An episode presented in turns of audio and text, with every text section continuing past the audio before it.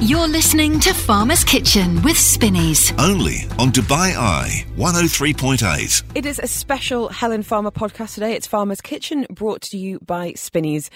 Hours of gorgeous food conversation as we speak to experts, producers, chefs, and more. Today, it's having a bit of a deep dive into stone fruit. What exactly is a plucot? I'm still not sure if I'm saying it correctly. What to do with them, how to pick them, how to ripen them. Uh, also speaking about composting, a bit of a beginner's guide for anyone who wants to get the best from their food waste. Why vitamin D is so important right now. And for desserts, lots of chocolate chat. Enjoy.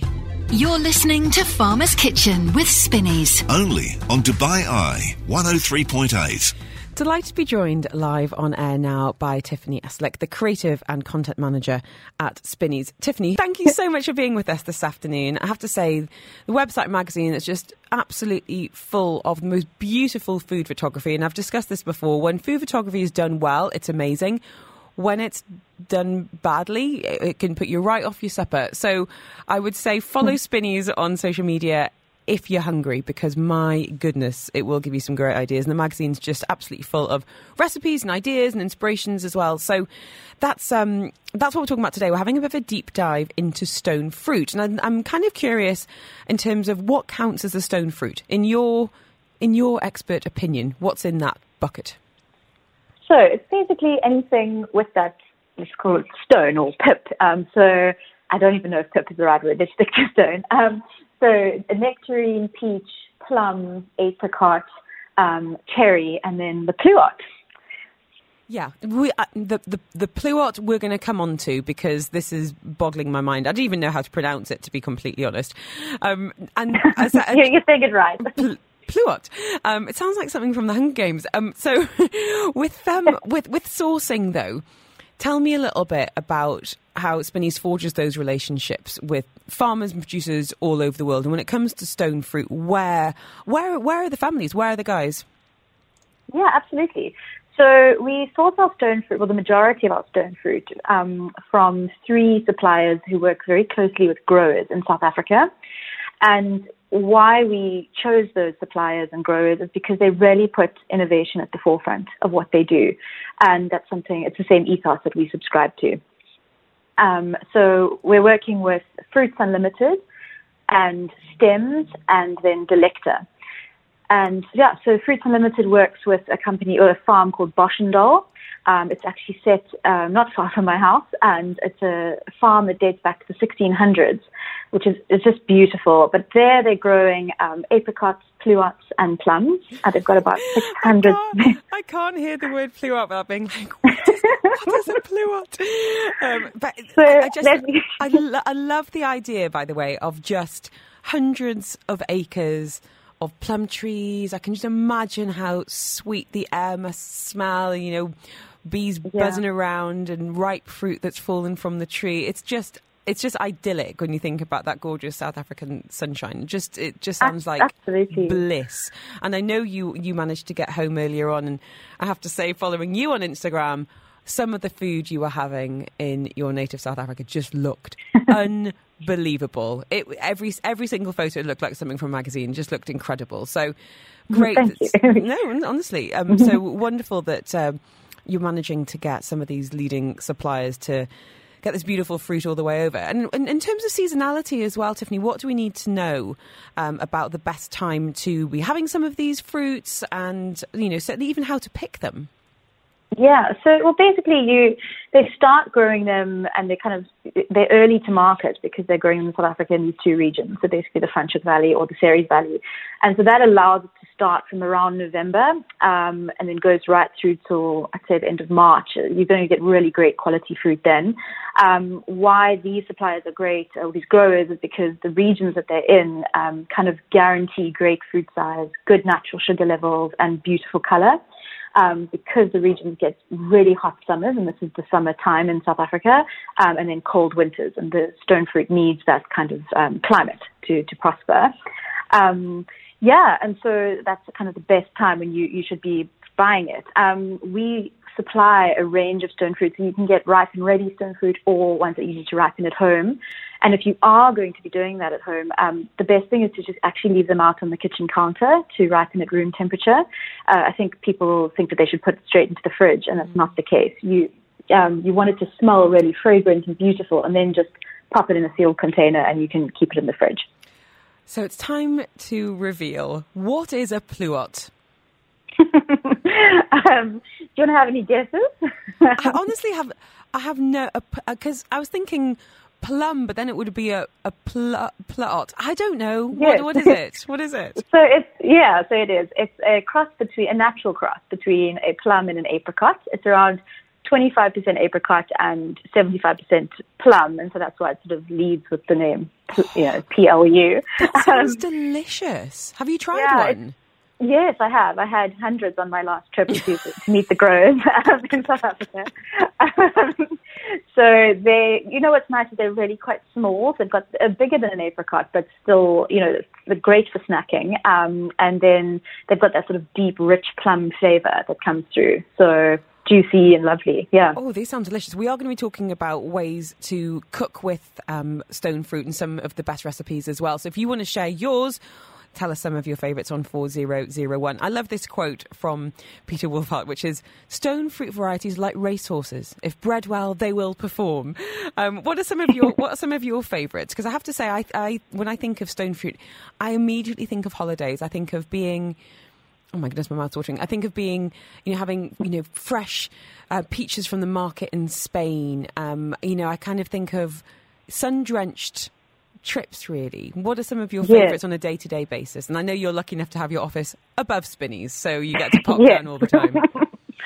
Um, yeah, I mean, I I actually really love yellow cling peaches, and they come in as a special kind of shipment. You know, when we bring them in, um, they I grew up eating those. They they're grown all around where I, where my house is, and they're just they're sort of they've got that firmer skin, um, but just beautiful yellow flesh on the inside, yellow on the outside. Um, and then I love cherries. I think they're absolutely fantastic. But yeah, I, I, would say that stone fruit are probably my favorite type of fruit, actually. A strange so. question for you, and actually, I've got a bit of a mm. bit of a bone to pick with Spinneys because we did a previous episode of Farmer's Kitchen um, where we created a mango uh, prawn burrito. And okay. no offense to any mango lovers out there, I didn't like mangoes up until we did this recipe, and I've become obsessed. But mango has a big stone in it. Why isn't mango? I need to. I need to get on Google. But I have to say, and it's I cannot stop buying mangoes from Spinneys right now, and I'm like eating my way around the full mango selection. Um, I've decided well, that's that, good. You've got enough variety. yeah, yeah, honestly. honestly, and I don't want to offend anyone out there from any particular country because I have tried Brazilian, Pakistani, and I have to say Australian are winning for me at the minute. Fresh mango with a little squeeze of lime is blowing my mind. But I am curious why mango is not included on the stone fruits list. Also, avocado. Yes. I've got many questions. Tiffany well, it could be. Go on, tell me. They should be, right? I mean, maybe they are. Maybe, yeah, maybe someone tell us. Are. And Tiffany, breaking news mango is a stone fruit. okay, well, that's good to know. Also, coconut, also dates, and olives. So we are talking. Oh, yeah, uh, about dates. you kind of, I think, uh, we kind of think olive savoury, but um, I've, I've, been having a little, uh, a little two-second investigation. We were talking about pluots. There are also yes. plumcots and apriums. So these are all hybrids, which are crosses between plums and apricots, but differ based on the ratio of plum to apricot. Do you ever have those moments you go back in your head and you go, "What am I talking about? How is this my job?" Pluots are a majority plum. Plumcots are half and half, and apriums are more apricot than plum. There you go. Every day is a school day.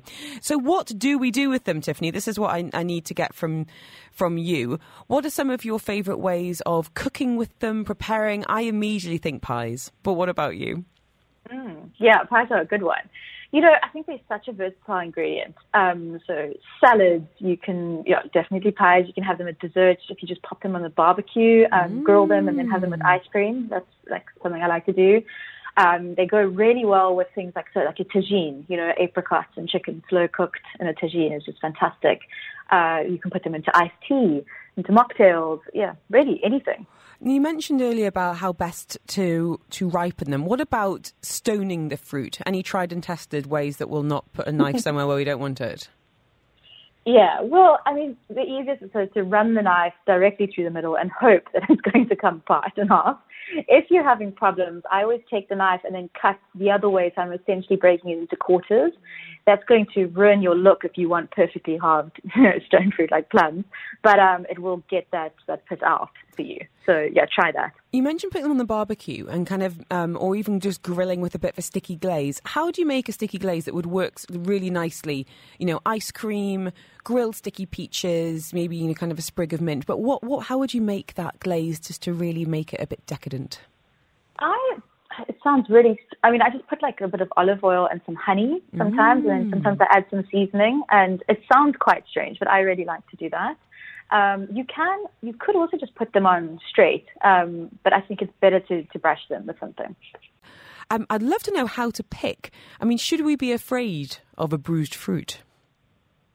No, not at all. Those work really, really well in pies, which is what you love. So I want that. I, I, honestly, I want, I want like cherry cobbler. I want peach pie. I'm craving all of that kind of home comfort yeah. goodness. And it's, it's really interesting. You're making me want it. I'm sorry. Um, but when we think about those kind of food trends as such, something that I feel like so many people are coming back to right now when there is so much uncertainty is that comfort food and that's not to say you know your fried chicken and your burgers but kind of homemade nostalgia and i think desserts are just a really wonderful way of doing that and stone fruits really obviously do lend themselves very well to that to that kind of thing but they're also great in savory so some of the recipes that you guys have included and are highlighting online and in the, in the magazine as well, um, smoked salmon and pluot. Let's just recap what a pluot is. It is plum apricot, m- mostly plum. Um, so tell us some of the savoury treats that we could enjoy with some of these stone fruits. What would, what would take your fancy? Well, you know, I mean, yes, our smoked salmon and pluot salad, which is currently in the magazine and also on our website, um, is a really it's a fun thing to do with the, you know if you've not worked with pluots before and try it. I haven't even um, heard of them before, Tiffany. Never mind bought one or prepared one.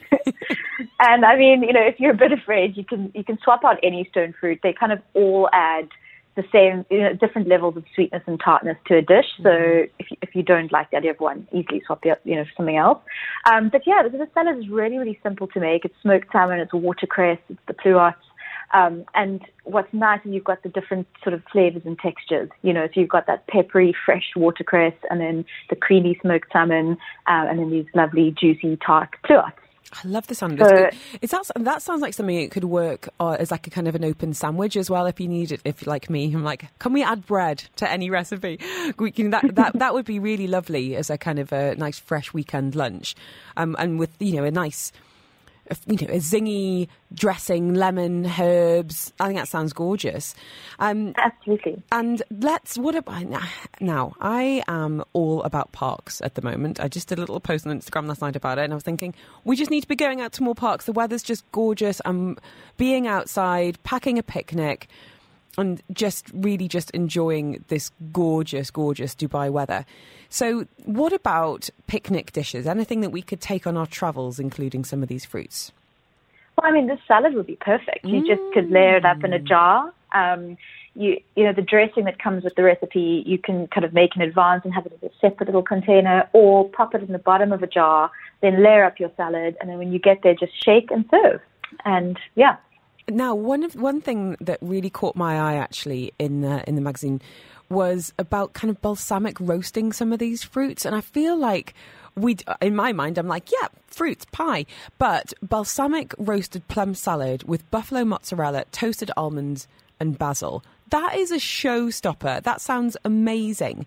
Um, and some of the cheeses that you guys have in store are just phenomenal. I know some are locally created, you know, from Ras Al Khaimah. Um, buffalo mozzarella or burrata. Just, this is just sounds absolutely sensational. Could we add any other textures or any other flavors to that? Absolutely. You know, you can add, I, think truffle oil added to this would be amazing. You definitely want to make sure you do have one of the cheeses though, um, because you want that luscious texture in the salad. Um, but yeah, it, it is a showstopper. It's so easy to make. Um, don't be scared of you know roasting your plums. And yeah, you could. It's also got a topping of kind of like of nuts, but you could pick any nuts that you want. So we'd said almonds, but you could use hazelnuts or, or anything that you like. And let's go to some nice hot mains. I was going to say some winter warmers. It's a balmy 28 degrees outside today, but I still am wearing, you know, all of the layers in the morning. And come the evening, it is surprisingly chilly. And you mentioned earlier how well some of these stone fruits can work in things like tagines. Um, and, and there's a marinated peach and lamb kebab recipe that sounds absolutely amazing. So, what do we need to know, and how can we get our hands on some of the key ingredients? So we've used um, a deboned lamb shoulder in this recipe, and we say you know cut it into cubes. But a much easier way is to just go and get pre-cut cubes of lamb, which we have at Spinneys. get someone else to do it. Yeah, that yeah. Sounds, sounds like my kind of cooking. Okay. but you know, if you've got hours to cut up your lamb shoulder, then go ahead. Um, and so you, yeah, you need that. Um, this this can be done in your oven um, under the grill, but it's probably better on a barbecue. You're going to get those, you know, that really smoky flavor to this as well. Um, and you could, if you don't want to use lamb, it actually works with chicken or beef um, because of, you know, stone fruit being so versatile as well. So it's got a fantastic spicy marinade, easy to make, and it would work with any of the, the different types of proteins. And you know, you could also add some veggies to it. Um, it's a pretty simple recipe, but yeah, you can, if you wanted to add some roast peppers or some onion to this, I think it would be really, really good as well.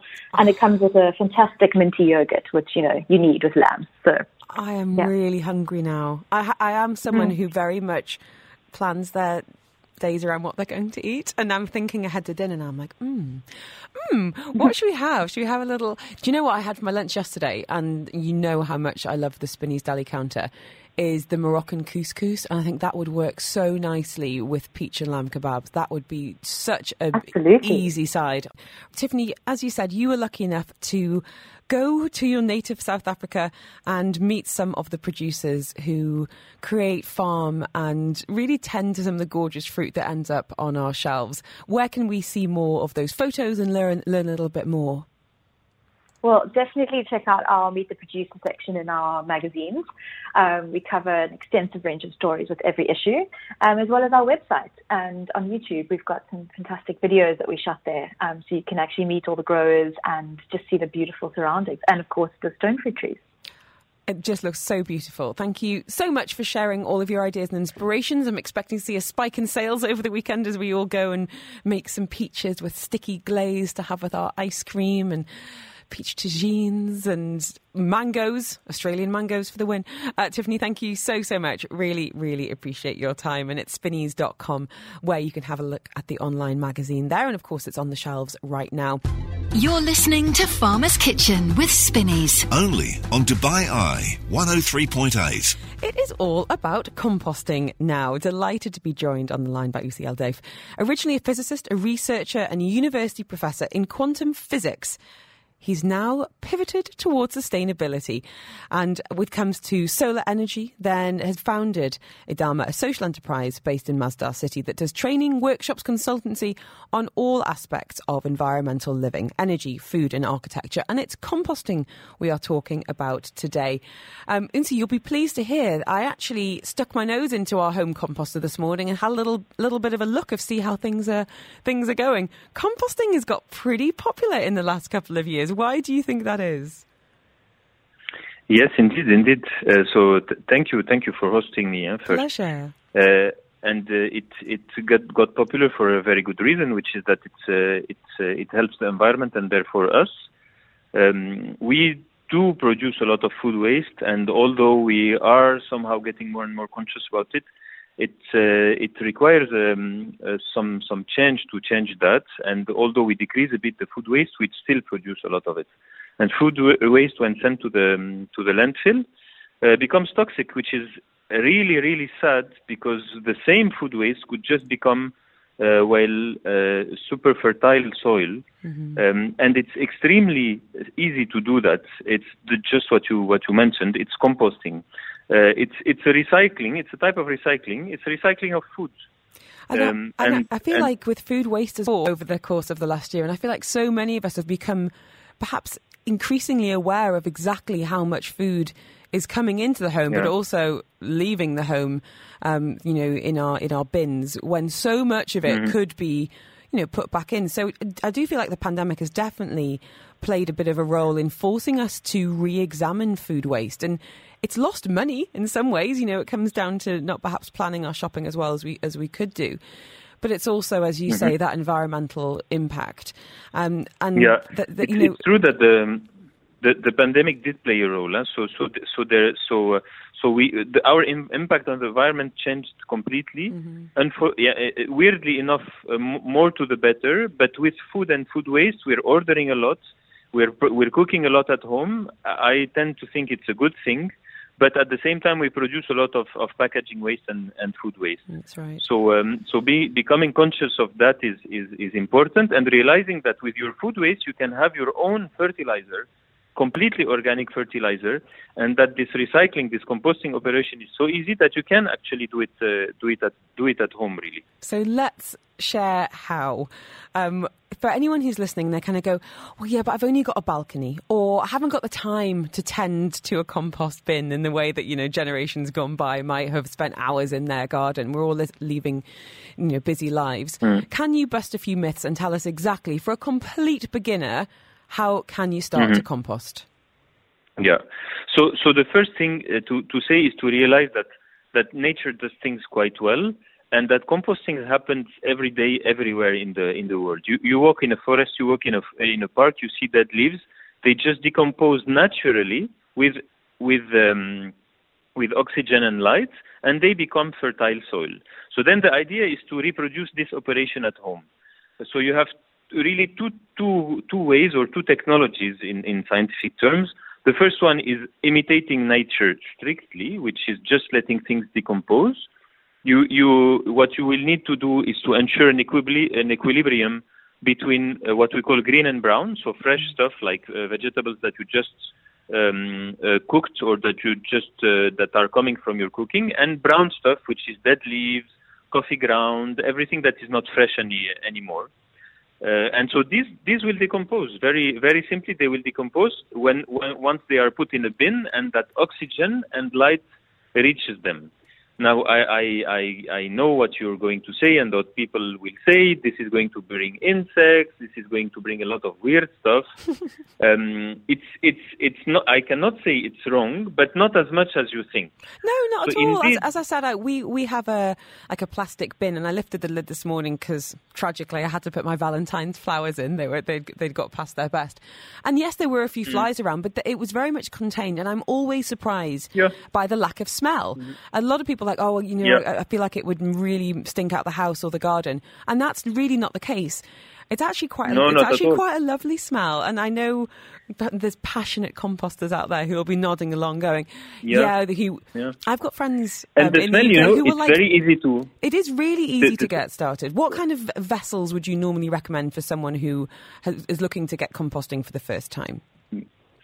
So, I'll, I'll, so, so just about the smell, it's a forest smell, and and really, uh, yeah, yeah, if people do it and try it, uh, it is a forest smell. Uh, so for this technology that I was just saying, which is letting things decompose and imitate nature with, with light and oxygen, you um, you need you need a bin uh, and space. That's it. So if you don't have even a balcony, then I would not advise this inside the home. But if you have a balcony, then that's it. You can do it on the balcony. And uh, the trick here is not to put any animal waste, so not no milk, no no uh, no no cheese, no meat, because then that might bring insects that, although they are good for nature, they, they, they you will not you will not like them. But just vegetables and crops and uh, and uh, cereals and and and and etc. Those are those are perfectly uh, fine. And remember to add so fresh and brown stuff, so green and brown uh, alternatively. Once a week you will turn this, you will mix this, um, and and after two or three months uh, you have uh, uh, compost that smells like forest. Pay attention that compost is super fertile soil. So if you directly put seeds in them, uh, this will uh, this will really uh, like be uh, if the if the seed will will would be taking like uh, you know amphetamines or something, it would be too much. So you have to mix it with normal soil. Um, and then if you have a garden and you can put the compost a bit for, far from your home, then you can put anything in it. And then you also asked me uh, about people who have uh, only apartments. So here is where, uh, where I want to introduce a second technology that is called the Bokashi technology. It's slightly more complicated, but it doesn't produce any um, any interaction, so there will be no insects and etc. Mm-hmm. Uh, you can buy bokashi uh, bokashi boxes uh, online. There is a there there is one or two shops in in uh, in Dubai. Maybe I'll, I can give a couple of names at the Yeah, of course. No, you can Um, share now. I'm sure we've already had lots of messages Yeah. in for you, so by all means, share. Okay, so so then yeah, so so um, so actually um, on on our website we have uh, because, because we were talking about that today we have an article related to composting. Uh, so on on Idama website, social media, etc. Uh, as a disclaimer, we do not sell any, so this is all redirecting. So we we, we teach the technology, we teach how to do it, right? So you have My Green Chapter that is um, That's where we got ours from. that is an online shop, um, and that and and you have agriculture box uh, that is uh, for people who are a little bit more uh, more advanced and really want to go into uh, like into doing things uh, themselves and do, do, those those gather I think all the all the levels of uh, of expertise. And so the bokashi box you buy it, you put food in it, and then you close it hermetically, and therefore there is really no communication with the with outside. And there then after some time, I mean, there are a number of manipulations that, that will be uh, explained in the in the procedure in the in the user's manual, and that I don't need to explain here. But honestly, it's very simple. It's really it's very simple. There is no an- major difficulty. We've had a number of questions, messages in, and as I said, it is a passionate pocket of the UAE. There are Facebook groups uh, dedicated to this exact conversation. Um, Teresa's been in touch uh, and she's saying, We're having an area of our garden redone and it will com- include a compost area. We currently have two compost bins made of old pallets, which are rotting away, so it'd be nice to get something properly constructed. The area will be about three metres square. What would you recommend, really, to look looking forward to making the most of composting over the next few years? So, a bit of a dream project there for any uh, any composted. What what would you advise, Therese, if she's got the opportunity to redo a garden and include some composting? It's indeed a dream project, and uh, and indeed, so it depends a bit a bit if they want to build it themselves or if they uh, want to ask someone in. But in that case, for a tailored uh, for a tailored solution uh, done by someone, I would con- uh, advise to contact Agriculture Box that that can build it for you. Contact us if you want to build it yourself. Um, and and in a nutshell, do maybe three boxes, three wooden boxes as they as they had, but one next to the other, for the for for having a continuous uh, feeding of the of the boxes. So first one, then second one, then third one. While they are feeding the third one, the first one will be finished, uh, and then they can empty it and, re- and start filling it again.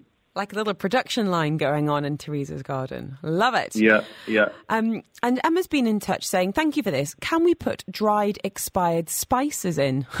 Emma, whenever I move house, I just bring the same bags of spices that I've been carrying around with me.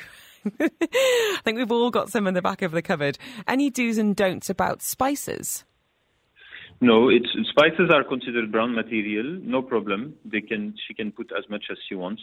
The overall rule is a bit more brown than green, Mm-hmm. but the thing is, it depends so much on the microscopic composition that I don't want to be too picky on that. Okay. Just alternate green, brown, green, brown, and once a week mix them.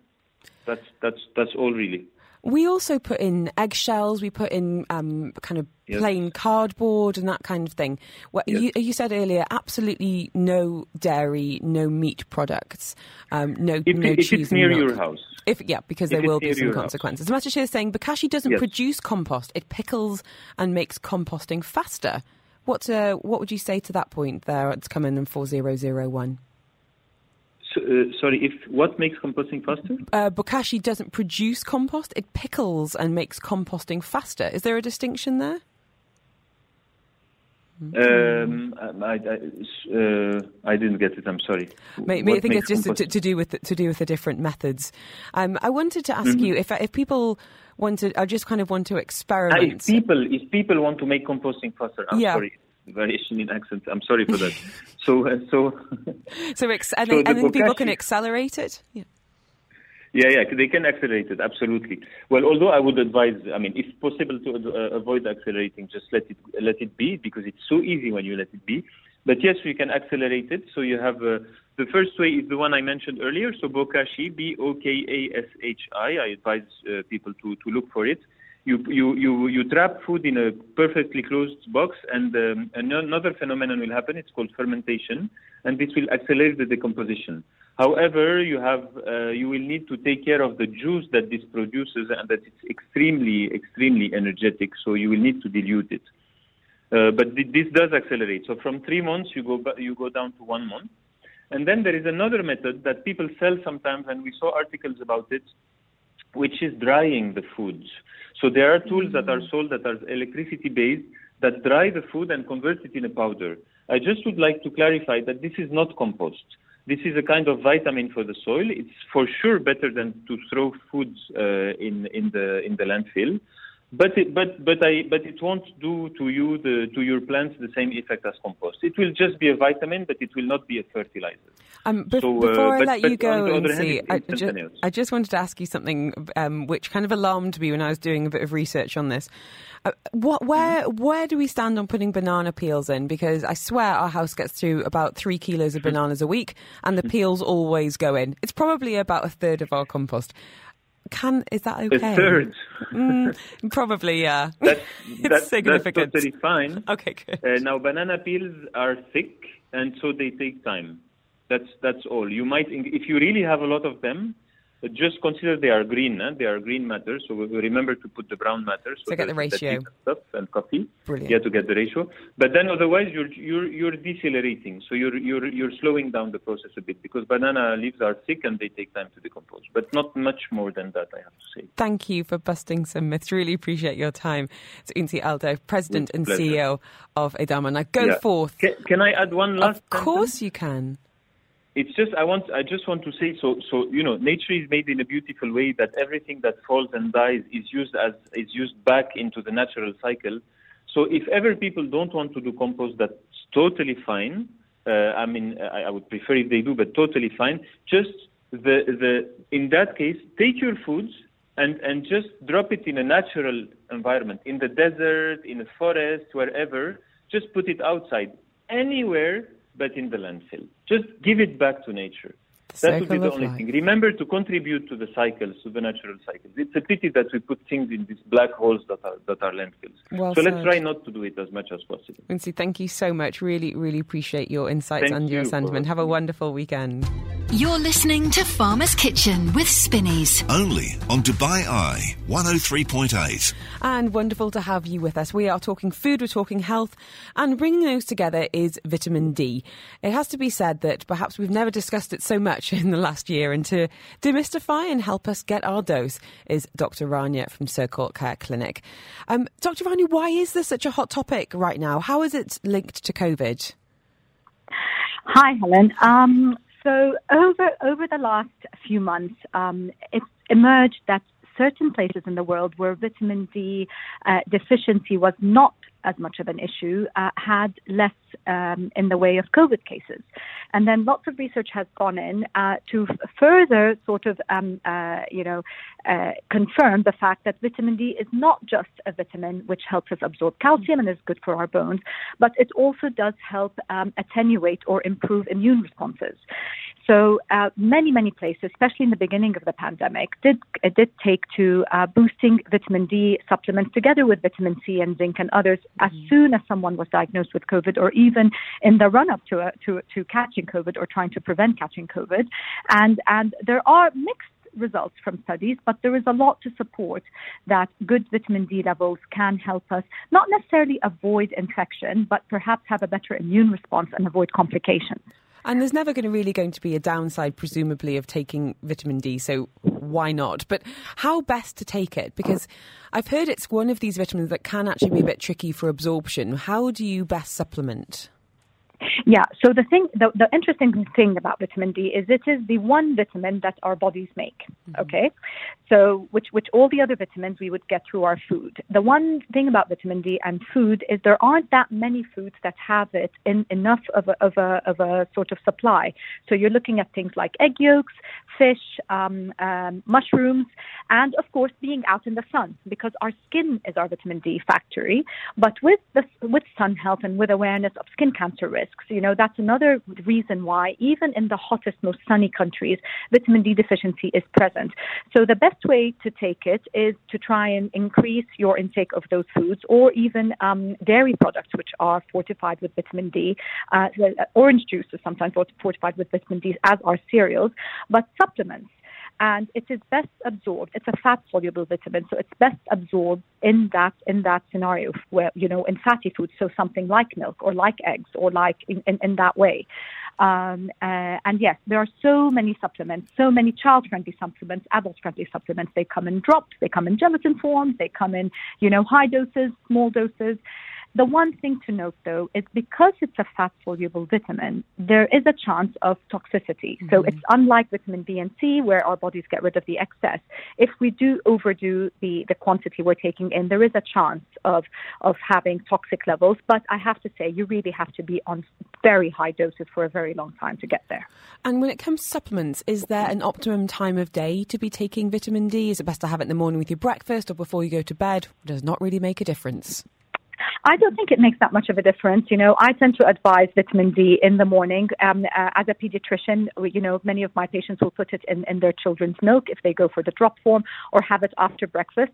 I do prefer to have vitamins taken after, you know, after a meal. So I think first thing in the morning with, with other vitamins is absolutely fine. You're better off having it with something milky than a glass of orange juice, let's say. Okay. And interestingly, we were talking about different food sources and you mentioned mushrooms. Interestingly, Spinneys is working with Kanoko Farms they're creating mushrooms enriched with vitamin D. They expose them to certain spectres of light, which naturally increase those vitamin D production. So tasty and uh, and getting your dose. And we've had a number of messages on this topic, Dr. Rania. Dan saying, "Do babies really need vitamin D drops? My wife is pregnant. Doctor mentioned it. Seems they ha- they're high in sugar, and some time on the balcony might be as effective. what do you say as a paediatrician?" Um, uh, well, first of all, yes, they absolutely need vitamin D. And if a baby's breastfed, as much in the way of supplements as the mum's taking, breast milk has been shown to be not as vitamin D rich as we would like for the baby. And time on the balcony is fantastic if the baby's fully naked for long enough and to be in direct sunlight, which is obviously not great for the baby's um, health. And many people do mistakenly think that having a baby's hands and face exposed is enough in terms of vitamin D production. It is about the surface area, um, uh, you know, sort of situation. So the more the surface area of your skin exposed to the sun, the more vitamin D you make. But he is right that so many of the supplements are very sugar rich, but there are so many in the way of uh, sugar free, um, uh, concentrated supplements where it's literally just a couple of drops, and most of them are literally vitamin D in just some oil, some olive oil, because that's how it's best absorbed. Mm-hmm. So um, uh, there, you know, uh, there, there, there's a lot. If they do look, you can order them online here. You can buy them at pharmacies. You don't have to go for the sugary ones. Brilliant. Okay, that helps a lot. Um, Charlie saying, how does Dr. Rania feel about vitamin infusions? I love the idea of a custom blend, but very expensive. What would you say about that?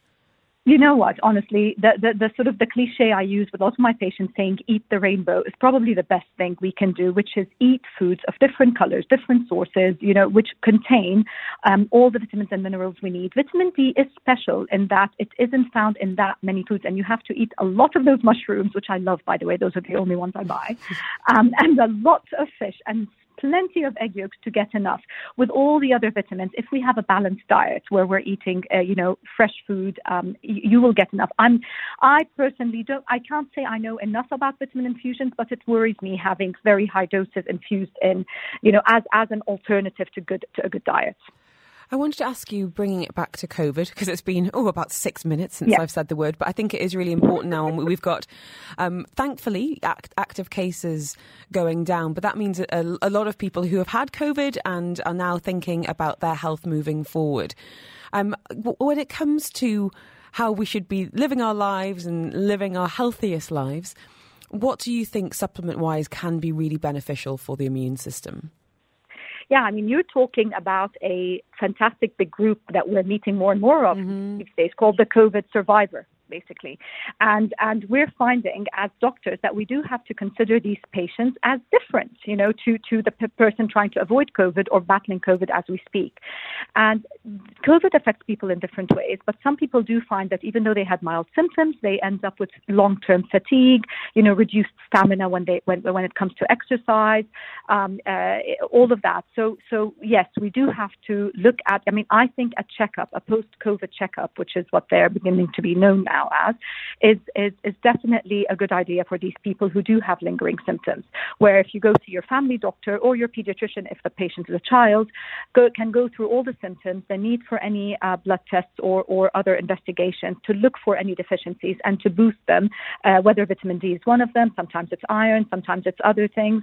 Um, so I do think that, yes, there is something to look at. You know, COVID as, as a virus, as many of the viruses, does could, could deplete a lot of mm. our um, uh, Uh, vitamin levels, especially if we started off with low levels to begin with. So going along, getting a checkup, you know, check your lungs, you know, get some get some blood work done to, you know, as you say, check the antibodies, check what's happening in terms of deficiencies, yes. and uh, and you can move forward and hopefully feel a lot healthier. So to anyone who is feeling unwell this afternoon, sending you all the good vibes, Dr. Rania, thank you so much for your time. Always a pleasure to get some sensible, no nonsense advice. Wishing you a wonderful weekend ahead. You're listening to Farmer's Kitchen with Spinneys. Only on Dubai Eye 103.8. Ah, oh, there's going to be tummies rumbling across Dubai because we are talking sweet, sweet chocolate with a woman who might have the best job title in the world. It's Kathy Johnson, aka the Chief Chocolate Officer at Mirzam Chocolate, based in Alserkal. Kathy, how are you? I'm very well. How are you? I'm good. Tell me you've got a business card that says that, please. I do. In the beginning, I, I had it shortened to CCO. No, because I, I, I didn't think that anybody would take a chief chocolate officer that seriously. It's a very serious uh, but I've job. written it out in full because it's so it's a wonderful icebreaker. The only thing that could make that business card better if it was like a scratch and sniff paper and it just got the sweet smell of chocolate drifting out from your wallet. Um, thank you so much for joining us today. You've been with the company for just over four years, um, and I really want you to kind of lift the lid, so to speak, on what happens at Mirzam. For anyone who's not familiar with the brand, who hasn't been in for the tour, or haven't even tried the chocolate themselves, which is now, and I saw it a lot over Christmas actually as well, and Valentine's Day. We oh, were talking. exciting. It's go- it's absolutely gorgeous. I'd actually did do a chocolate tour as part of um, Ramadan a number of years ago with my daughter, and it was just oh, absolutely wonderful. Gorgeous. But can you give us a bit of history? When was Mirzam launched? Who by and why? So Mirzam launched in September 2016 over after about a couple of years of, of research into how to make chocolate from cocoa beans. So in, in obviously or generally all chocolate in the world starts with cocoa bean unless it's you know really low quality uh, chocolate can be made with some sort of artificial version of chocolate uh, cocoa beans. But um, we wanted to make chocolate with just cocoa beans and sugar, two ingredient dark chocolate without adding flavors, preservatives, any chemical emulsifiers to try and speed up the process, but work from bean to bar. And at uh, commercial scale, the, the, machinery that's generally available to make chocolate that way works in, in just the dozens of tons sort of size machinery. And we were looking at producing really craft scale chocolate using very small machines and small batches, working with farmers that were really able to handle the fermentation and farming in a sustainable way. And they don't produce a lot of cocoa beans. So we needed to find machinery that would work with the small batch, and our batch size is usually around 30 kilos with our single origin chocolate bars. And we also needed to find the cocoa bean. So that took a while to come together. Um, and then we also had to design and build our factory, which had, when we opened, we were in Alserkal Avenue. Mm. That space closed in April last year. And we've moved about 10 minutes down the road, five minutes down the road even, um, into Al Quoz 3 into a bigger factory space which has a dedicated area for tours and workshops. Amazing. So while it wasn't it wasn't the best time to move into a space that had a more dedicated area, this, I, I'm sure that you will remember in the in the old space we had our factory tour and shop and cafe all on top of each other, mm-hmm. and we had a lot of school groups coming through an educational, uh, quite a big educational program. So we redesigned the process so that there was a dedicated area for tours and workshops so that they could happen with a little kitchenette. So we do chocolate making and chocolate molding, sort of little programs and on all of the wrapper stuff that we oh, used to do. Never wanted chocolate more. Um, what, what, what, a couple of things I'd really like to highlight about the brand, and this is this is me as a, a fan really, is the unique flavour combinations. Can you explain some of your most popular and please tell me this is part of your job to do some tastings. Uh, it is it is part of my job every single day to to taste chocolate. We are um, actually working on a really fun recipe at the moment for Easter because we've wanted to. You know, in the beginning, we just made dark chocolate bars. We were really interested in in having good quality cocoa beans and figuring out the best way to make them into bars. But we weren't really sure whether or not this, you know, the community here would be um, that opened to such a different product to what was available in the market, which was generally very sweet, milky chocolates with you know pralines bases, and they all look like truffles and gifts. Where we were producing something with just cocoa beans and sugar. Mm-hmm. And once we started that, we realized how much people were really interested in having great chocolate here. We started, you know, we we jumped from there into looking at other products like Easter eggs. and all, and our Valentine's Day and, and truffles and things like that. But we wanted to create these like Easter eggs that really connected to to us. So they're chocolate eggs, but you know we look for all of our ingredients, and that's the spices as well as the cocoa beans, with uh, to come from countries that are located on the spice route. So these were the you know countries that are historical traders from this area traveled to with dhows. They followed the stars for navigation, and Mirzam's the name of one of those stars. And so we try to, you know, make this connection really authentic to the history of the UAE, the history of the Gulf, and the history of the spice route. And so with our Easter eggs, what we've done is we've picked three birds that either travel to the UAE during uh, different seasons, like the flamingo, or are, you know, uh, one of the, the birds that only live in this region and we have created eggs that are inspired by the birds and the eggs that are in this area. Oh, they're not available yet, but what, they're coming. But, and we've been of, testing a lot of them. Oh, tough job, Chief Chocolate Officer. so, what, so what kind of flavors can we expect for Easter then? Uh, the flamingo one, we have made a white chocolate uh, that is full of freeze dried raspberry and raspberry chips. so it looks it looks like a pink speckled egg. It's really beautiful. And then we've also created a Houbara egg, which is another bird that sort of, it's not just in the UAE, but across this region.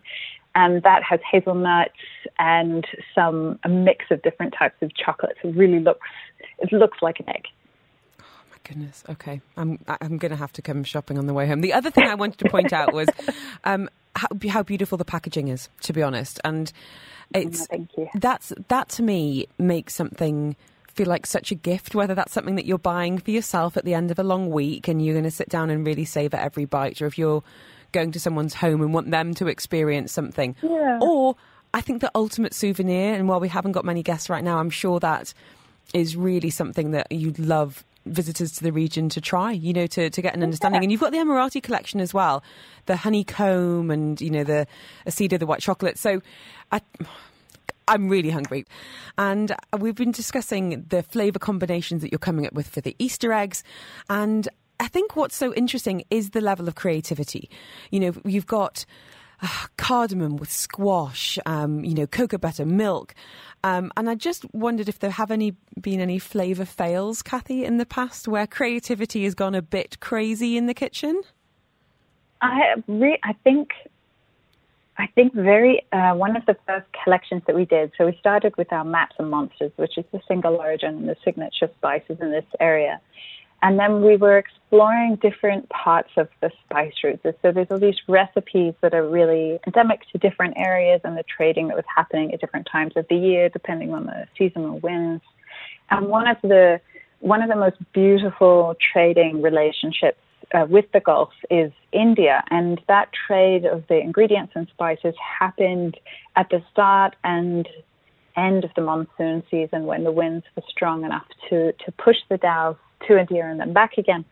And so we were looking at all of these recipes and, and this the history of the produce that's grown at that time of year. And one of the recipes that we started looking at then, I had this this picture in my mind of being able to make a chocolate bar that was filled with a lime Turkish delight. So it was oh, like that sounds great. A, it does sound great, but when you use if you're trying to make um, some, you know, this, this jelly filling mm-hmm. with, with, organic lime and real lime, and it, it just came out tasting like awful lime cordial. We just couldn't make. It's like you you sort of ha- even have to use artificial lime to get it to taste like like, how people lime. expect the lime to taste. But organic lime just tasted so wrong. So and it was just so it was lime in the middle and chili on the outside, and it just ended up becoming um, a, a chili bar made with Kashmiri peppers. What is the most popular flavor or bar that you sell? What's the big, the big, you know, number one? Oh, it's I get asked this question a lot, and it's really complicated because as a small factory, we produce small batches of all of our products. And so when you look at the end of the year to try and figure out which mm. ones are the most popular, we often have long periods of time with different bars not available. So it's hard to tell. And then we we sell here in the UAE, but the chocolate is also available across the US, uh, Switzerland, France, Australia. So it's the chocolate's being sold in different places, and different people purchase different like communities around the world purchase in quite a different way. What I think the most popular bar is here is probably our Asida, which is part of our Emirati collection, and these are based on um, recipes that are really treasured and authentically local. And Asida is a I, I translate it into pumpkin pie. It's made with a local type of squash Yummy. and spiced with cardamom, sometimes saffron and rose as well. But it's really like a, a delicious, gooey pumpkin based dessert. And we've we've interpreted that into chocolate as a richly caramelized white chocolate that we spice with cardamom.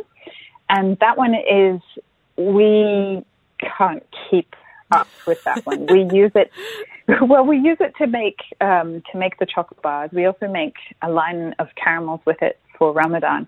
But we also we turned it into this um, hot fondant dessert. So it's like a, a molten lava cake. Kathy, Kathy, what are you doing That's- to me? That That's where sounds most of it amazing. um, I wanted to ask you because you have done, you know, being a homegrown business here in the UAE, you work a lot with other small businesses. I know you've done collaborations with Canvas, uh, Gelato, with A Thousand One Gourmet.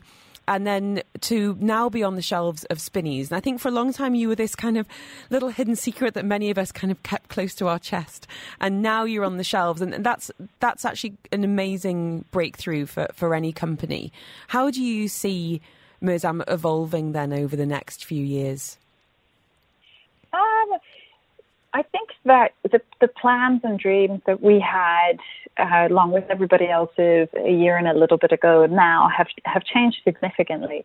And the long term, one of the original goals that we had for Mirzam was to produce a product that visitors to the UAE could uh, eat and enjoy and take away as a gift that was authentically local.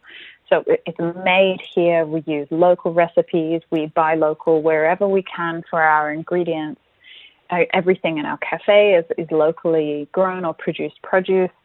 And we wanted people to be able to actually get something not that's you know imported from Saudi or from from anywhere else and take that away, but actually take something away that was made here. And what has been quite uh, different to what we expected is the enthusiasm and passion of the community here, the local community as well as the expat community and residents for what is happening here.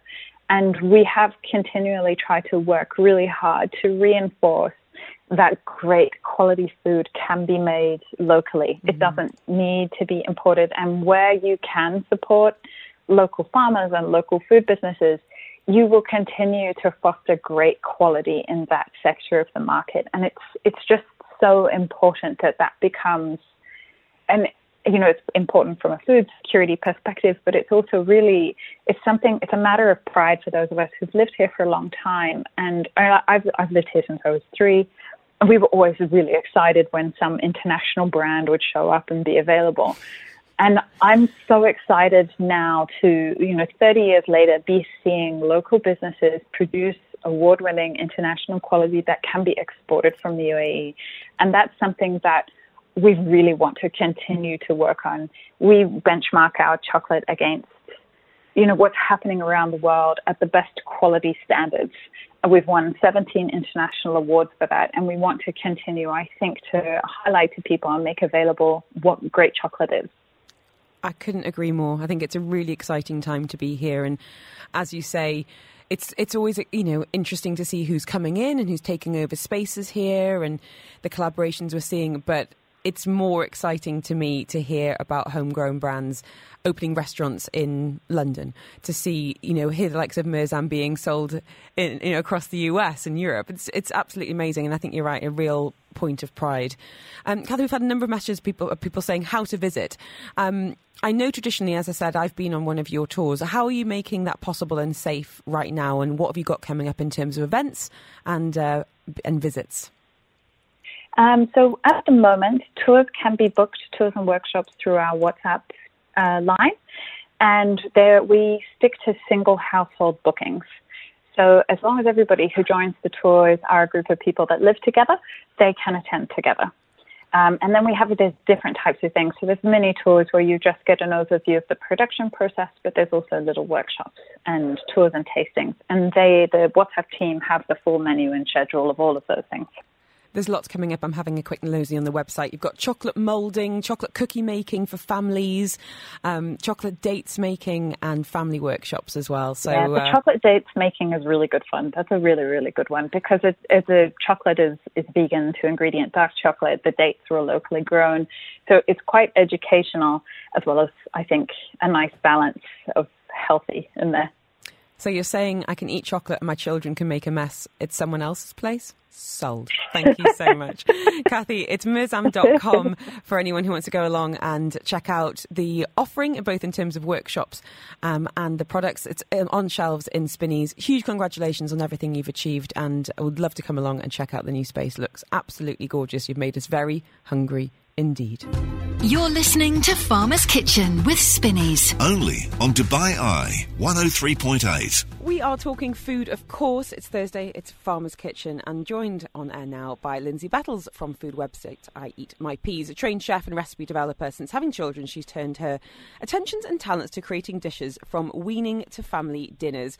Lindsay, thank you so much. Um, I have to say, the photos you share are gorgeous, the recipes are amazing, and there have been some real favourites in our household that you've been kind of producing over the years. And that's from the savoury to the sweet as well. And we are talking sweet treats today. And it, I find it quite difficult to get the balance because Mm-hmm. when you demonize food or say it's a, a treat as, as such, that, as we know, can create a bit of an interesting reaction in our children in that that's all they want to eat. So, what is your general Yeah. view on kids um, eating sweet things? Right. Well, I kind of think the treats is one of those things that's kind of it's in the eye of the beholder. Mm. So it's kind of you know you know that your children is going are going to love chocolate. They're going to love chips. They're going to love pizza, and that's kind of fine. You know they're going to be exposed to it. And as you say, like you don't actually want to make it the forbidden fruit. Otherwise, they completely obsess about it. So I definitely still let my children have those things, you know, have ice cream, and but it's just not all the time. And I've also tried to kind of develop um, a, a, a love of actually healthier treats that they are unaware of that. Do you see? ah, I the mean? trickery. yeah. So, for instance, um, you know, uh, you know, just having dates as a treat, and I know it's a very simple thing, but actually they love them and they get really excited by them. So, to them, not all the time. I mean, if they got shown chocolate and dates, I'm sure they would go for chocolate all the time. But they get ha- they're excited and happy to have dates as a treat. Um, so I think it's kind of it teaching them that there's a balance, that there there is it isn't just chocolate or Haribo or whatever that um, they can get that hit from. Yeah, I think that's a really good point, actually. And I think, um, actually, I saw it. Um, someone shared a hint or a tweet on Instagram recently, and it was that they'd never show the kids the packaging of anything because when Oh, wow. when they see you know like a sweetie wrapper and they associate with what's inside. Then, when Mm-hmm. you are in the supermarket or out and about, they'd go absolutely ballistic for it. So they'll give them the things, but they don't make that association between kind of brands, which I think is really smart. But we've Yeah, all yeah, seen those kids who perhaps have had no no treats, no ice cream, you know, nothing, and then it is like that kind of unchaperoned birthday party mania Oh when they're Yeah, they let- gorge let, loose at the party food. Um, and I think Yeah. balance is, is is really really interesting point. You know, if we are doing a snack plate and there's something for after. It, that this whole kind of you must clear your plate before having something sweet thing is so done.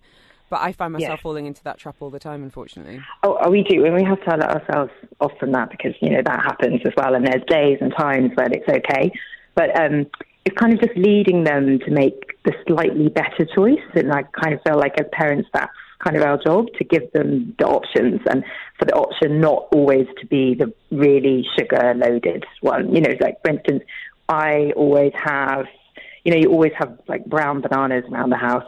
Um, and so I always just like put them in the freezer.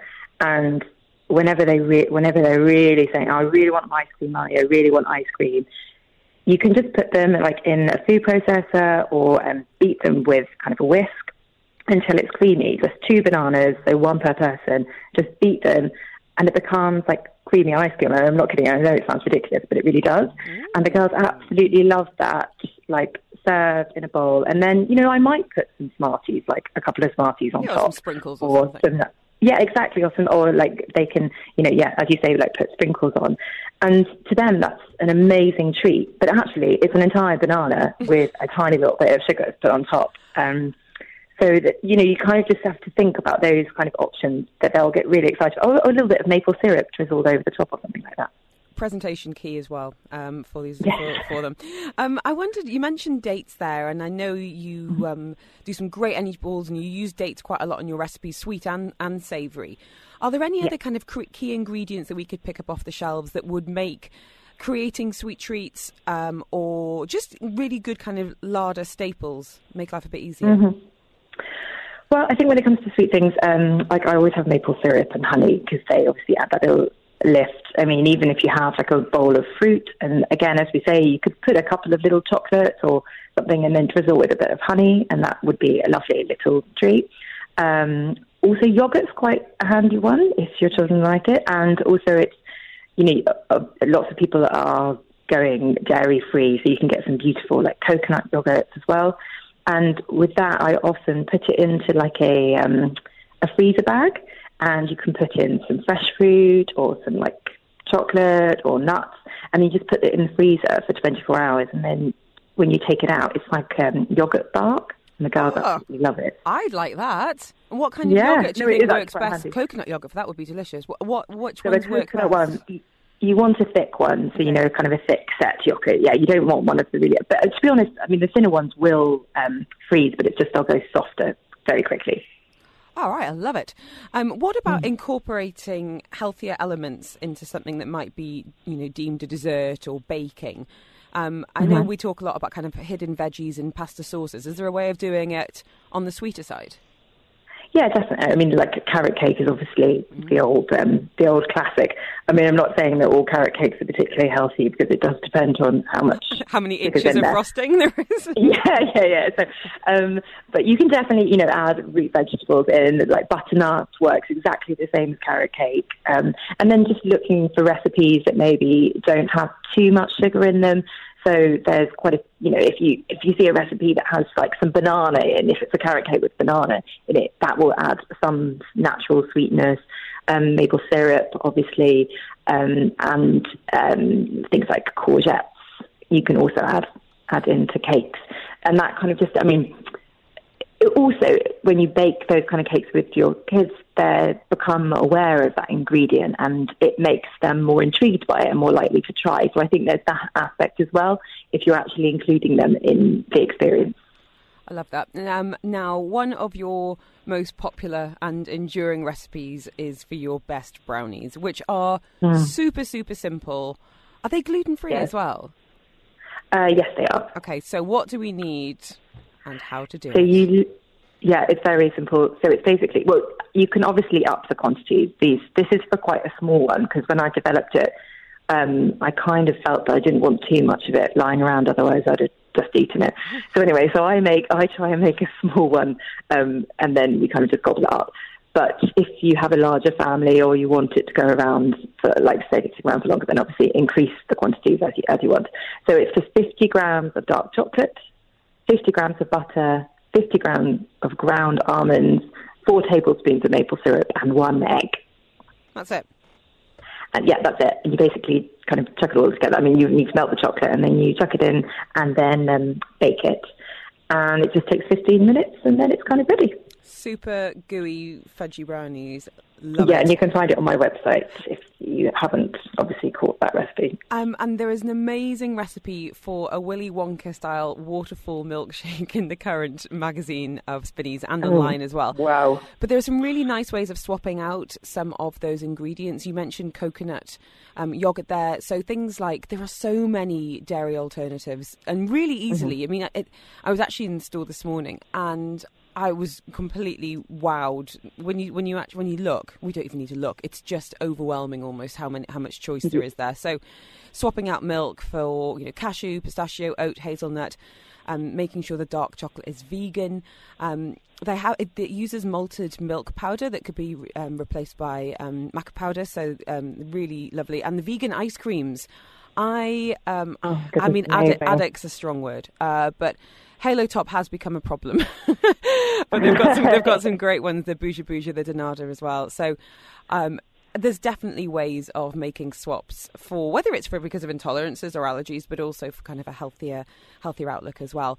Um, Lindsay, thank you so much. For anyone who did miss that recipe, what's the best way of checking you out online and on social media as well? So I'm on Instagram as I eat my peas, and then it's just the same but dot .com for my website.